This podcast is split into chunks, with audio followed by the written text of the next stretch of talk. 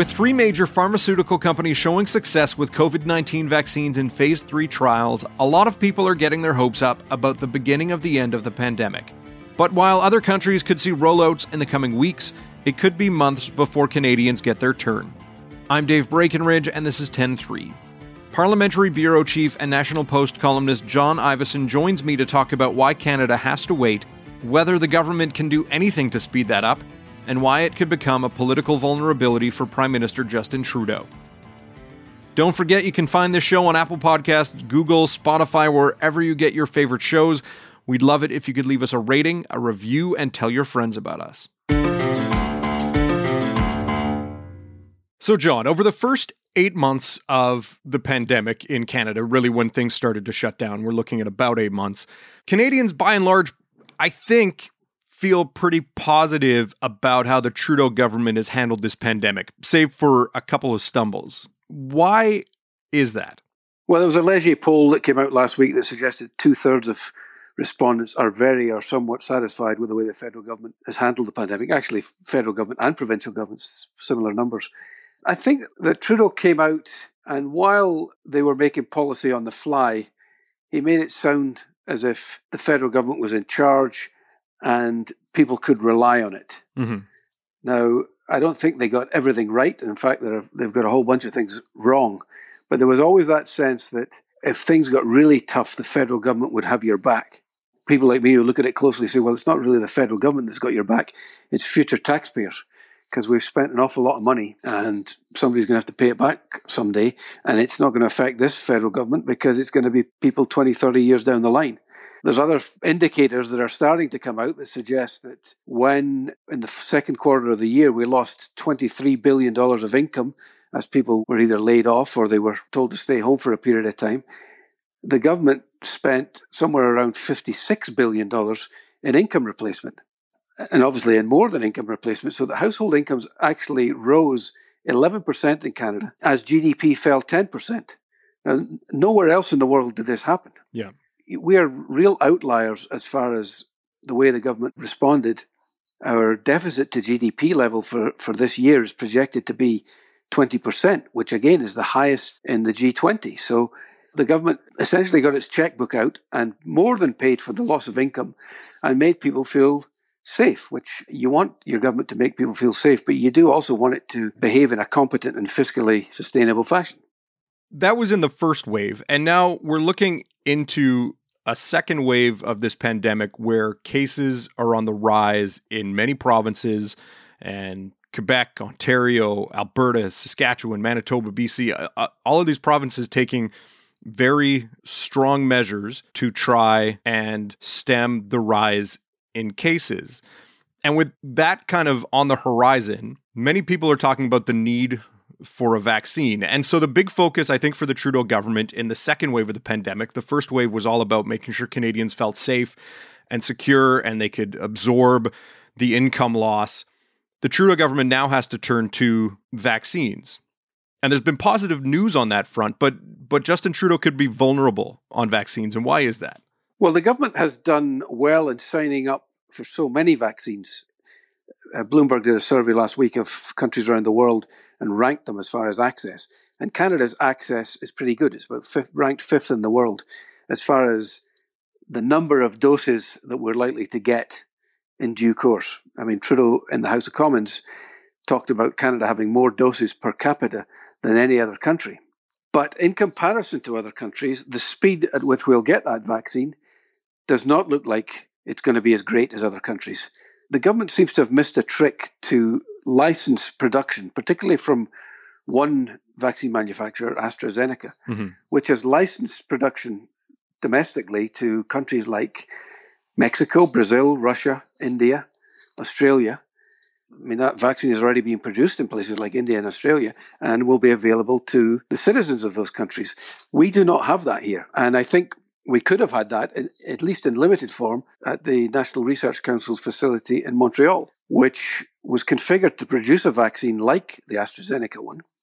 If they had got on board with signing up with AstraZeneca, we could be seeing at least some vaccine coming out that would, would I think, save lives. It would be used in emergency in emergencies and for the most vulnerable people, frontline health workers, mm-hmm. long term care homes, etc., etc.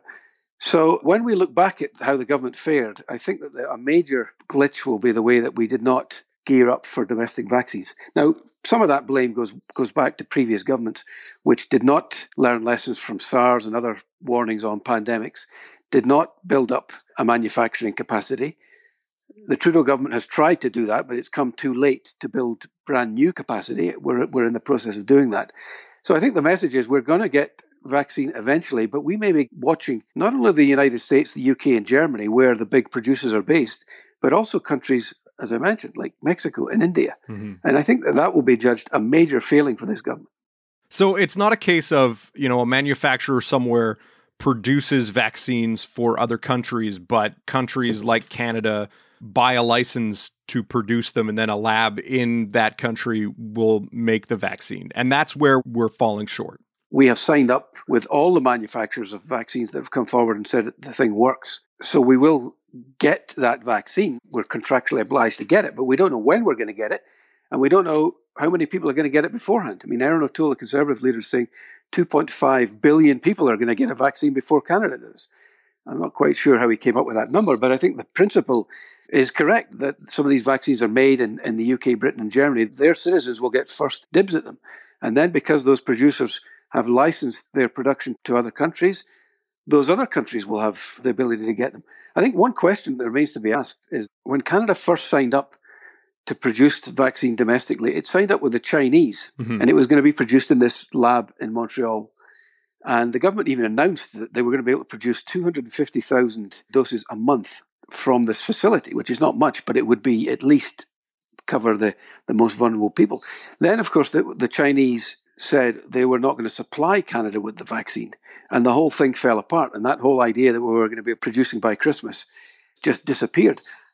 I can't imagine why we signed up with the Chinese when we could have been signing up with a more reliable producer. Uh, the Chinese vaccine appears to be less effective in any case. I guess at the time it may have looked promising. Maybe hindsight is 2020 in these cases, but some poor decisions appear to have been made when it comes to vaccine. Early on in the pandemic, a vaccine was seen as a key priority. And you say that the feds were making some arrangements and preparations to get this going. But I, I believe your, your colleague in the Ottawa Bureau, Ryan Tumilty, he had a story today that talks about how there's a construction delay at the lab in Montreal. Right. So it's not clear whether that would have halted even the Chinese vaccine if it had been going ahead. There's a suggestion that this lab falls short of the standards that are required to produce a vaccine and therefore some remedial work needs to be done. Again, we don't really know all the details on that. The, the, the government has been pretty tight lipped on what is happening. We do know that money has been allocated to expand production at that Montreal lab so that when it is feasible to produce vaccine, they can start gearing up. But again, that is going to be into well into 2021, maybe 2022, and maybe even 2023 before Canada is producing vaccine domestically in the quantities that are required to vaccinate the whole population. So the early vaccines that will arrive in Canada will likely have been produced elsewhere, correct? Right. Government ministers were saying it's likely going to be in the first quarter, you know, possibly January, but it sounds more likely to be later in the first quarter. I know people want to see the vaccine right away, but has the government talked about a benefit at all of it being widely distributed in other countries before it comes into Canada out of concern for safety, or is that something that they're not talking about?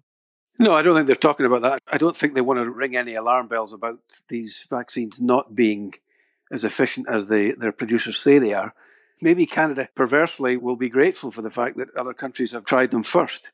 When you do look at some of the early results for, let's say, the AstraZeneca vaccine or the Pfizer vaccine, the sample sizes of the trials were pretty small. Mm-hmm. They can't be confident that they will reproduce their clinical trial results. I don't suppose they know how long the vaccine is going to be effective for. I mean, you need to get another vaccination within six months or within a year. So obviously, we're learning as we go. I mean, vaccines in the past for polio or whatever took decades to produce and roll out. So you know, and we've done this in not we, but they have done this in ten months. I mean, it's pretty amazing when you think the the ingenuity and the science that's gone into it. But it is very much still on trial. And maybe Canada's going to benefit from not getting first supply. But uh, but I don't know whether the, the, population is going to view it like that. Mm-hmm. If you're an anxious senior or a stressed out small business or an exhausted health worker, and you start seeing, you know, a miracle vaccine. I mean, you know, I, I was saying that the Greek mythology, Panacea was the goddess of universal remedy. This is quite literally a panacea. People see this as curing pretty much all of their ills. You know, it cures their health ills, it cures their economic ills. They can go back to work, places will reopen. The desperation with which a good bulk of the population has got for this thing to roll out means that if the Liberal government doesn't get it to roll out quickly, it is going to be in trouble. I mean, I think existential. I think everything that's gone before, all the good stuff gets wiped away. And people just think about the vaccine and how this government failed to get it for them. So, you know, they're pretty desperate. I spoke to somebody in government who knows pretty much what's going on. And he said he didn't think there will be a big lag. He thinks that we're in pretty good shape. We'll secure the vaccine in a pretty good time. But he did say, I think we can withstand being behind the Americans and the Germans. But if Mexico beats us, yeah, that's a problem. Mm-hmm. So they're aware that this is a big deal for the Liberal government. I know the Conservatives in the House of Commons were hammering the government pretty hard on this. As you mentioned, Erin O'Toole was talking about 2.5 billion people, whether that's the combined population of some of the countries you mentioned, would have access to this before Canada. And Michelle Rempel was up demanding to know whether we even had agreements in place. And our colleague Ryan Tumilty said a source told him that we don't have an agreement in place. Why do we not have more transparency over where we're at in the process? Well, I can only suspect that's because it's not good news. If you remember back when the opposition wanted to bring in the health committee to look at the COVID response just a month or so ago, yeah. the government was very nervous about that. I mean, we almost went to an election over it because the government didn't want to give up commercially confidential details about the vaccines. They positioned that the producers would be nervous about commercially sensitive information getting out. My suspicion is they didn't want anybody to know where Canada ranks in the line of people getting these vaccines. The details have not been disclosed publicly. It is not clear at all when we'll get this vaccine, which ones will come first, how they'll be rolled out. Uh, we know some of the details from the vaccine task force about who will get them. I mean, understandably, they'll go to the most vulnerable people. Mm-hmm. But there's huge opacity about what is going on here. And usually, when the government's not telling you things, it's for a reason. If uh, people don't know what you're doing, then they don't know what you're doing wrong. One last question, John.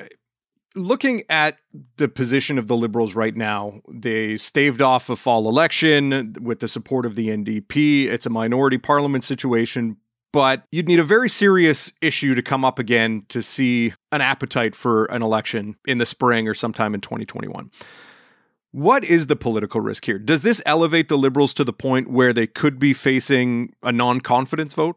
Well, I think you, you mentioned that they staved off a fall election. I think they would have been delighted to go to a fall election. We're still seeing 75% satisfaction rate with the government over its COVID response there's no doubt in my mind that if we had gone to an election in the fall, they would have won it handily because people were thinking they were still doing a pretty good job. Erin O'Toole was an unknown to about half of the population. It surprised me, to be honest, that uh, Justin Trudeau, having raised the issue of an election over the ethics committee and the WE issue, didn't actually then just push the issue. He could even have gone to the Governor General if he'd wanted to. It might have seemed opportunistic in the middle of a pandemic to have done that, but He'd just seen provincial governments getting re-elected with majorities in New Brunswick and in British Columbia. Mm-hmm. I'm pretty sure if he'd gone at the same time, he would have been re-elected with a majority. But this issue is a potential game changer. I think that, that if the vaccine issue goes wrong for this government, they're going to be in trouble. And I think that uh, there will be a real narrowing of the numbers between the Liberals and the Conservatives. It's already somewhere around four and five percentage points, with the Liberals just under a majority at the moment. I think that's only going in one direction. And we saw yesterday the Ontario Auditor General uh, take a chunk out of Doug Ford's government over its handling of the pandemic. The Federal Auditor General is also looking at pandemic response. There will be a report in the spring. It's hard to see how any government at the moment gets a clean bill of health from an Auditor General on pandemic response. We suspect that the uh, the vaccine issue has been mishandled. I'm pretty sure they will discover that the quick testing issue has been mishandled. There have been other misfires. I mean, clearly, in my mind, the fiscal situation has been mishandled.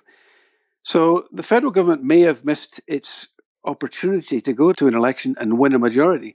And as a result, I suspect that this is a, minority government that may run and run. We may see it rival the Pearson government's uh, longevity back in the 60s, mm-hmm. you know, two, three years, because there is no incentive for Trudeau to force an election if those uh, polling numbers narrow. And I think the NDP are in no position to have an election right now, so they will probably prop up the government if they're given a good reason to do so. So I don't see a vote of no confidence. I see this minority government running and running. I guess we'll be uh, watching and waiting to see how this rolls out in other countries and find out when Canada will get its hands on uh, some of these vaccines. John, thanks for your time. Thanks very much. 10 3 is produced by Carson Jerema, theme music by Bryce Hall. Thanks to my guest, John Ivison. More from him at nationalpost.com. I'm Dave Breckenridge. Thanks for listening.